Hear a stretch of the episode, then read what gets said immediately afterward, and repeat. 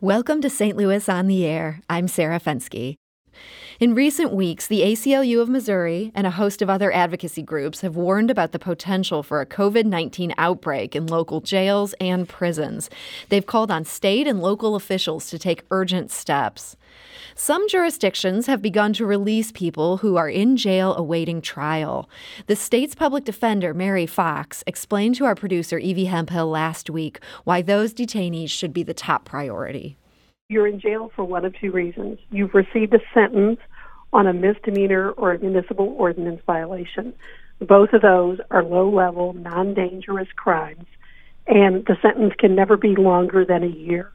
So if someone is sitting in jail right now on a sentence of less than a year, I think it is it behooves us as a society to get them out of jail, to get them away from the danger of being in an environment where if the virus gets into that environment, their uh, possibility of catching it is very high, and get them back into their homes where they can shelter in place like the rest of us. As far as the folks who are pre-trial, we have to think about you know, why are they in jail? Has there been a finding that they are dangerous to the community? Has there been a finding that they will not show up for court? It is that that dangerousness finding outweigh the danger that we are putting them in by having them remain in that environment. You know, the, the virus has already gotten into Rikers Island. I think 51 different folks have been diagnosed with it there. And all of the um, the experts have said that if it gets into a jail environment, that it will spread like a wildfire, that it's an incubator for the virus. So we are, in essence, putting people who either are serving a low level sentence or who have not been convicted of anything, who are simply awaiting their chance to have their trial, in a position where they could be facing a death sentence if the virus gets into the jail where they are held. That's Missouri Public Defender Mary Fox. Now, last week, the city of St. Louis and St. Louis County reported that they'd released a combined 140 people who were in their jail systems, and they continue to assess others. But state prisons are a much different story. And joining me to talk about this important issue is Sarah Baker. She's the policy director of the ACLU of Missouri. So, Sarah, welcome to the program. Thanks, Sarah. Good to be here. So, St. Louis City, St. Louis County, they've both taken action to reduce the population of people awaiting trial and, and doing these low level offenses that Mary Fox talked about. That drew some backlash. It sounds like the state attorney general is not happy. Why do you see that as a really good step? It's a really good first step. So, jails, as Mary pointed out, should be doing their utmost to make sure that they are both upholding public safety and that they are making sure that they um, protect the health and well being of individuals that are effectively within their care. We think it's a really good first step what St. Louis City and St. Louis County is doing to get down their jail population. And they're not alone. When we look at the jail statistics across the state of Missouri, we're seeing some small decreases actually across our state as well as people get prepared um, for the pandemic although I'm very concerned that it's coming too late and we have a situation that's going to turn from dangerous with these cramped conditions to really disastrous for Missouri. So, in terms of other counties and, and cities throughout the state, who do you see currently um, being proactive in trying to reduce their population? So when we're looking at the numbers uh, alone, we can look to Boone, for example. Boone County has their jail population down by 11%. Mm-hmm. Uh, St. Louis County took the biggest drop at 14%, and St. Louis City and Greene and Jackson are at relatively the same level of um, dropping jail populations, and those have been a bit more incremental. Now, Mary Fox, um, who we heard from earlier, she leads the Missouri Public Defender Office. She told us early last week that these piecemeal releases simply aren't enough. She'd like to see the Missouri Supreme Court take action Well, you know, we can go about it person by person with a uh, an analysis of each individual person who is sitting in jail. The question is, do we have the time and do we have the manpower to accomplish that? I know that prosecutors in our region have worked together with the public defenders in our region and the courts to try to identify people who they will all agree should be released. There's many other people that the defense attorneys are requesting to be released that uh, there's not been an agreement on. And that's where I would like to see the Supreme Court come in and use their supervisory powers to say, hey, at this moment in time, in the middle of this pandemic, this health emergency, the likes of which we have never seen before, it's time for us to take some action and provide protection to these people who are sitting in jail, either on low level sentences or pre-trial not convicted of anything. So I like the individual action where the attorneys for the individual um, inmates are taking are working to try to get the people released. But I'd like also like to see a, a more broader action by our court system so that we can move forward more quickly. And again, that's Mary Fox, the Missouri State Public Defender. Sarah Baker, do you see the court forcing this issue in a more systemic way when it comes to these county jails?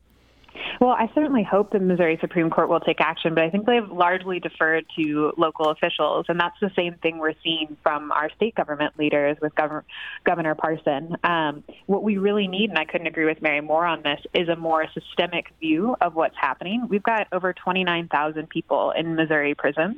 Mm-hmm. Um, we need a comprehensive evaluation of who should be there and who shouldn't be there. And even on a national level, Attorney General um, William Barr has directed the state pri- or directed the federal prisons rather to look at home supervision as an option, and even President Trump has said that he would consider um, some elder parole provisions as well. So this can be a very bipartisan issue, but it has to be something that's done at a wider scale than just deferring to county by county by county. So we've seen these counties make these reductions 11%, 14%. Are we seeing that happen when it comes to the state prison where they're making even these smaller reductions? Yeah, we absolutely are not seeing that happen at the state level. It's um, appeared to be sort of a game of wait and see. Now, the the uh, Missouri prison system and the Department of Corrections is taking strides to try to protect the health and safety of both the individuals who work in the prisons and the individuals who are incarcerated in the prison. But we don't see actual releases happening and making sure that people who are elderly, who are immunocompromised, who are there simply because of um, parole violations, are getting to go home during this time. And this is a very different environment for a person to try to survive a pandemic in. You can't get the space you need from other individuals. You often can't get the supply supplies you need to make sure that you're staying as safe as possible. And so we need a comprehensive evaluation and make sure that some of those people are getting out of the prison system and into places where they can shelter in place. Now, you'd raise this issue in a letter to Missouri state officials when it comes to the state prison system. What kind of response did that letter get?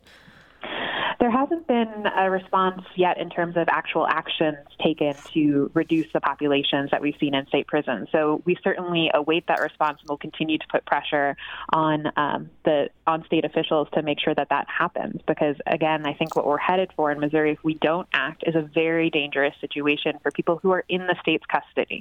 Do you get the sense from more informal conversations or responses that people are working on this and they're just not ready for a formal response yet, or is that not the impression you have?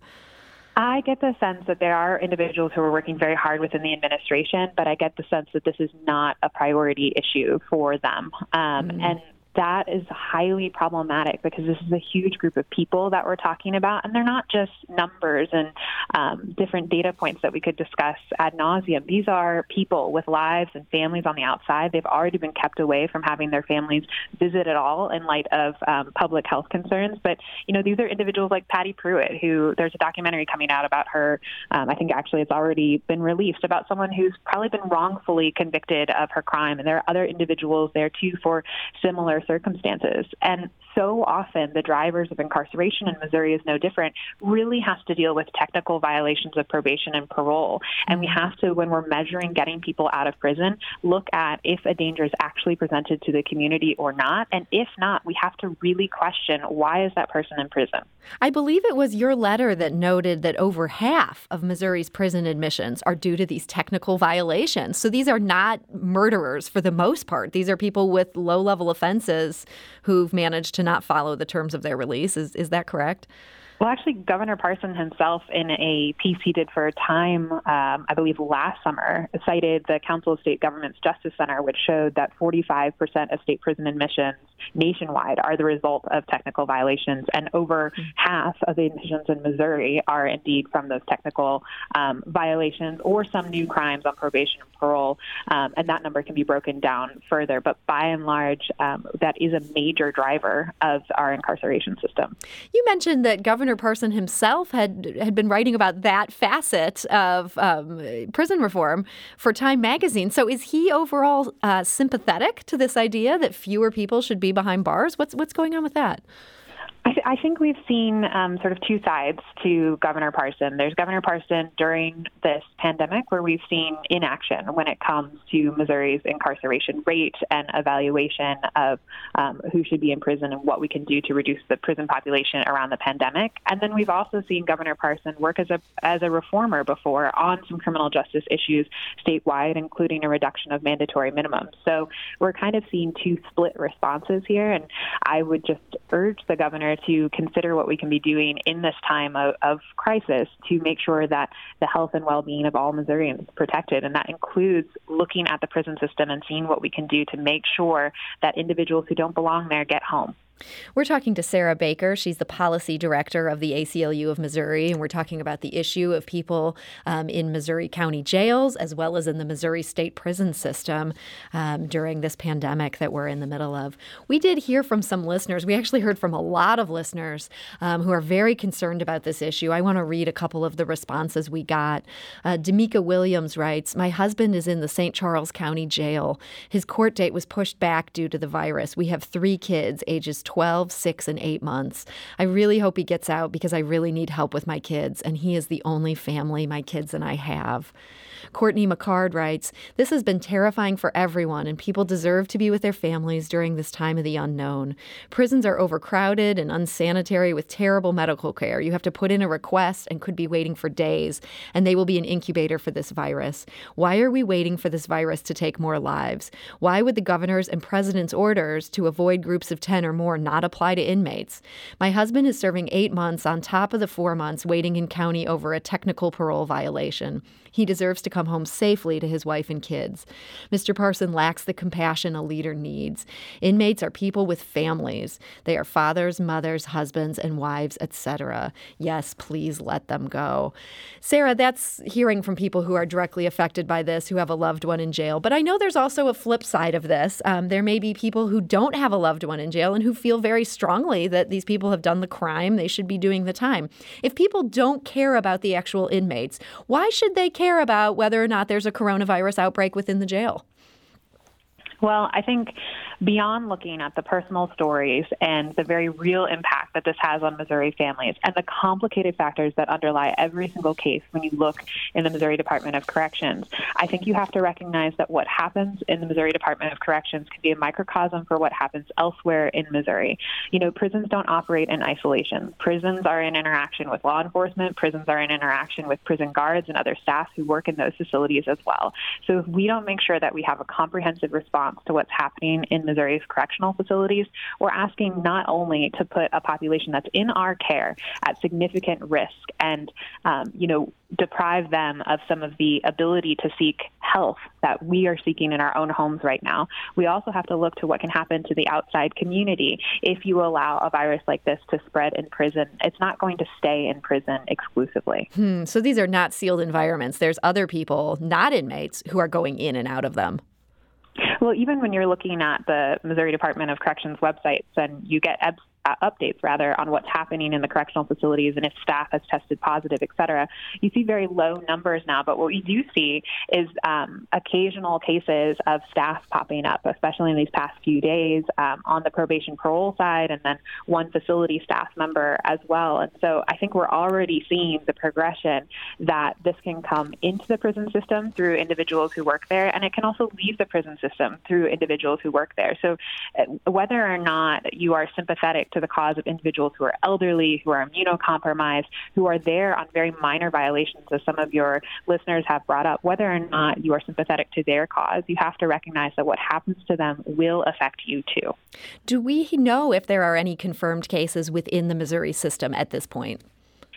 There uh, is one case of an, I, I think you're asking about offenders. There's one case of an offender who did test positive for the virus. That individual has not been in the correctional facility for a period of time now, though. They were um, hospitalized and they were isolated prior to that from the um, other individuals in that correctional facility. Okay. So we know there was one. At this point, um, are we aware of any guards or anybody else who's sort of going in and out of the facilities who, who we believe has this?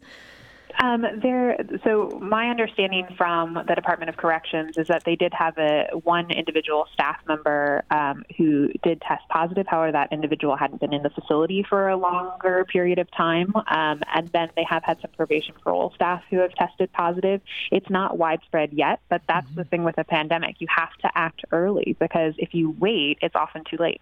And we, it sounds like we're seeing that in other states um, and other prison systems at this point. It is it is beginning to spread really quickly quickly through, uh, I think, in New York and, and some of these other systems.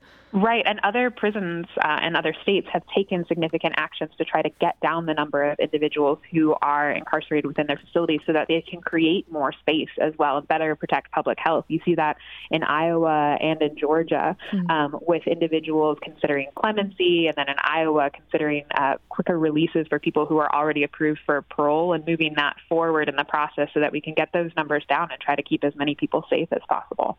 We got another email from a listener. Uh, Carrie Kowieski writes We are conditioned to believe that anyone in jail deserves to be there, but many people in local jails have not had the constitutional right to a trial. They are simply there because they are poor and can't pay bail, but they have not been proven guilty of anything. And others who have been convicted of nonviolent crimes or are sick or elderly should be released so they can access soap and medical care, which are often minimally available at best when you are in jail or prisons. Not to mention the fact that physical distancing is impossible when locked in a cage with other cellmates. This is cruel and unusual punishment. That's from our listener, Carrie Kowieski. Um, Sarah Baker, who would need to take action on a state level to see something happen? We've talked about possibly the Missouri Supreme Court getting involved, but um, is there is there a particular agency? Is this something that would have to come directly from the governor in order to see um, releases happening in the state system?